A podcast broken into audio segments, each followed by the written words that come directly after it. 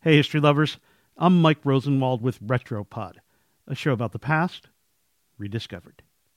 So, in our previous episode, I went to the museum at the CIA's super-secret headquarters and held a dead rat, one of the rats the CIA used during the Cold War as a vessel to exchange secret messages. A little crazy, a little gross, but hey, totally ingenious. Well, we're back at the CIA Museum, and I think I've got something that might top the rat. The Liberator pistol, as it's known, was a pistol first developed by the Joint Psychological Warfare Committee in 1942. That's Robert Beyer. I'm CIA Museum Director.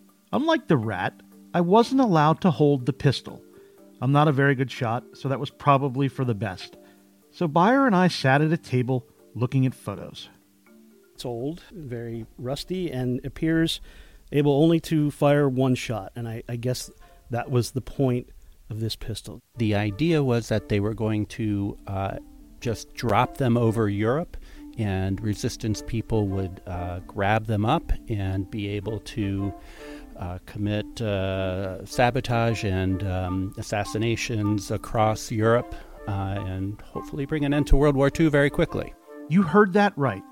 During World War II, the United States devised a plan to airdrop thousands of one-shot pistols to aid the resistance in Europe and Asia. So the origin for this was actually a Polish officer who was over here in the United States. That officer told some U.S. intelligence officials the idea in March of 1942, about 4 months after the United States and Britain declared war on Japan. The officials liked the thought of airdropping guns so much that it went all the way up to the White House that immediately approved it and put it into production. The name of the gun, officially, was the FP-45, but it was nicknamed the Liberator gun.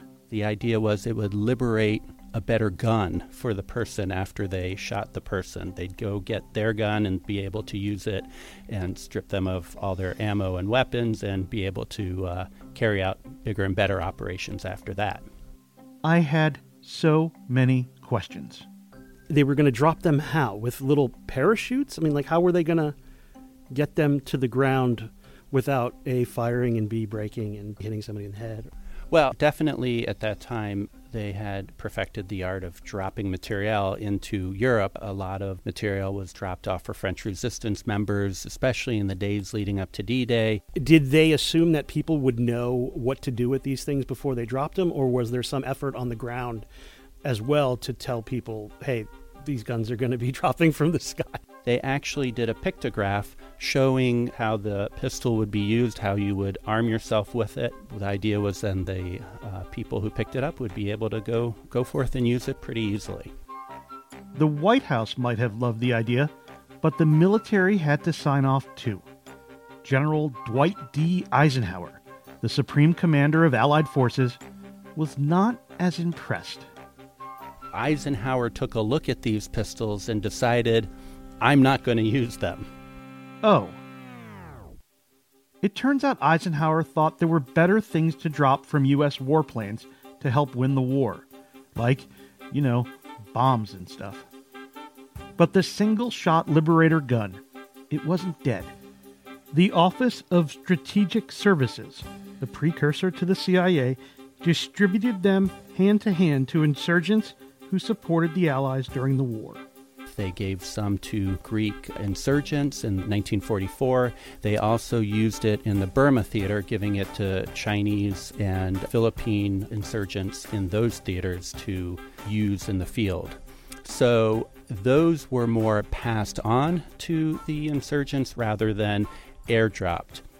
The CIA says they don't have good records of the gun's use, so it's difficult to say how much impact the weapon had in the end. These are truthfully going to be used by insurgents in the field, and so they're not going to be reporting every time they're using it. Most of the Liberators were eventually melted down, and today, if you can get your hands on one, they are a collector's item.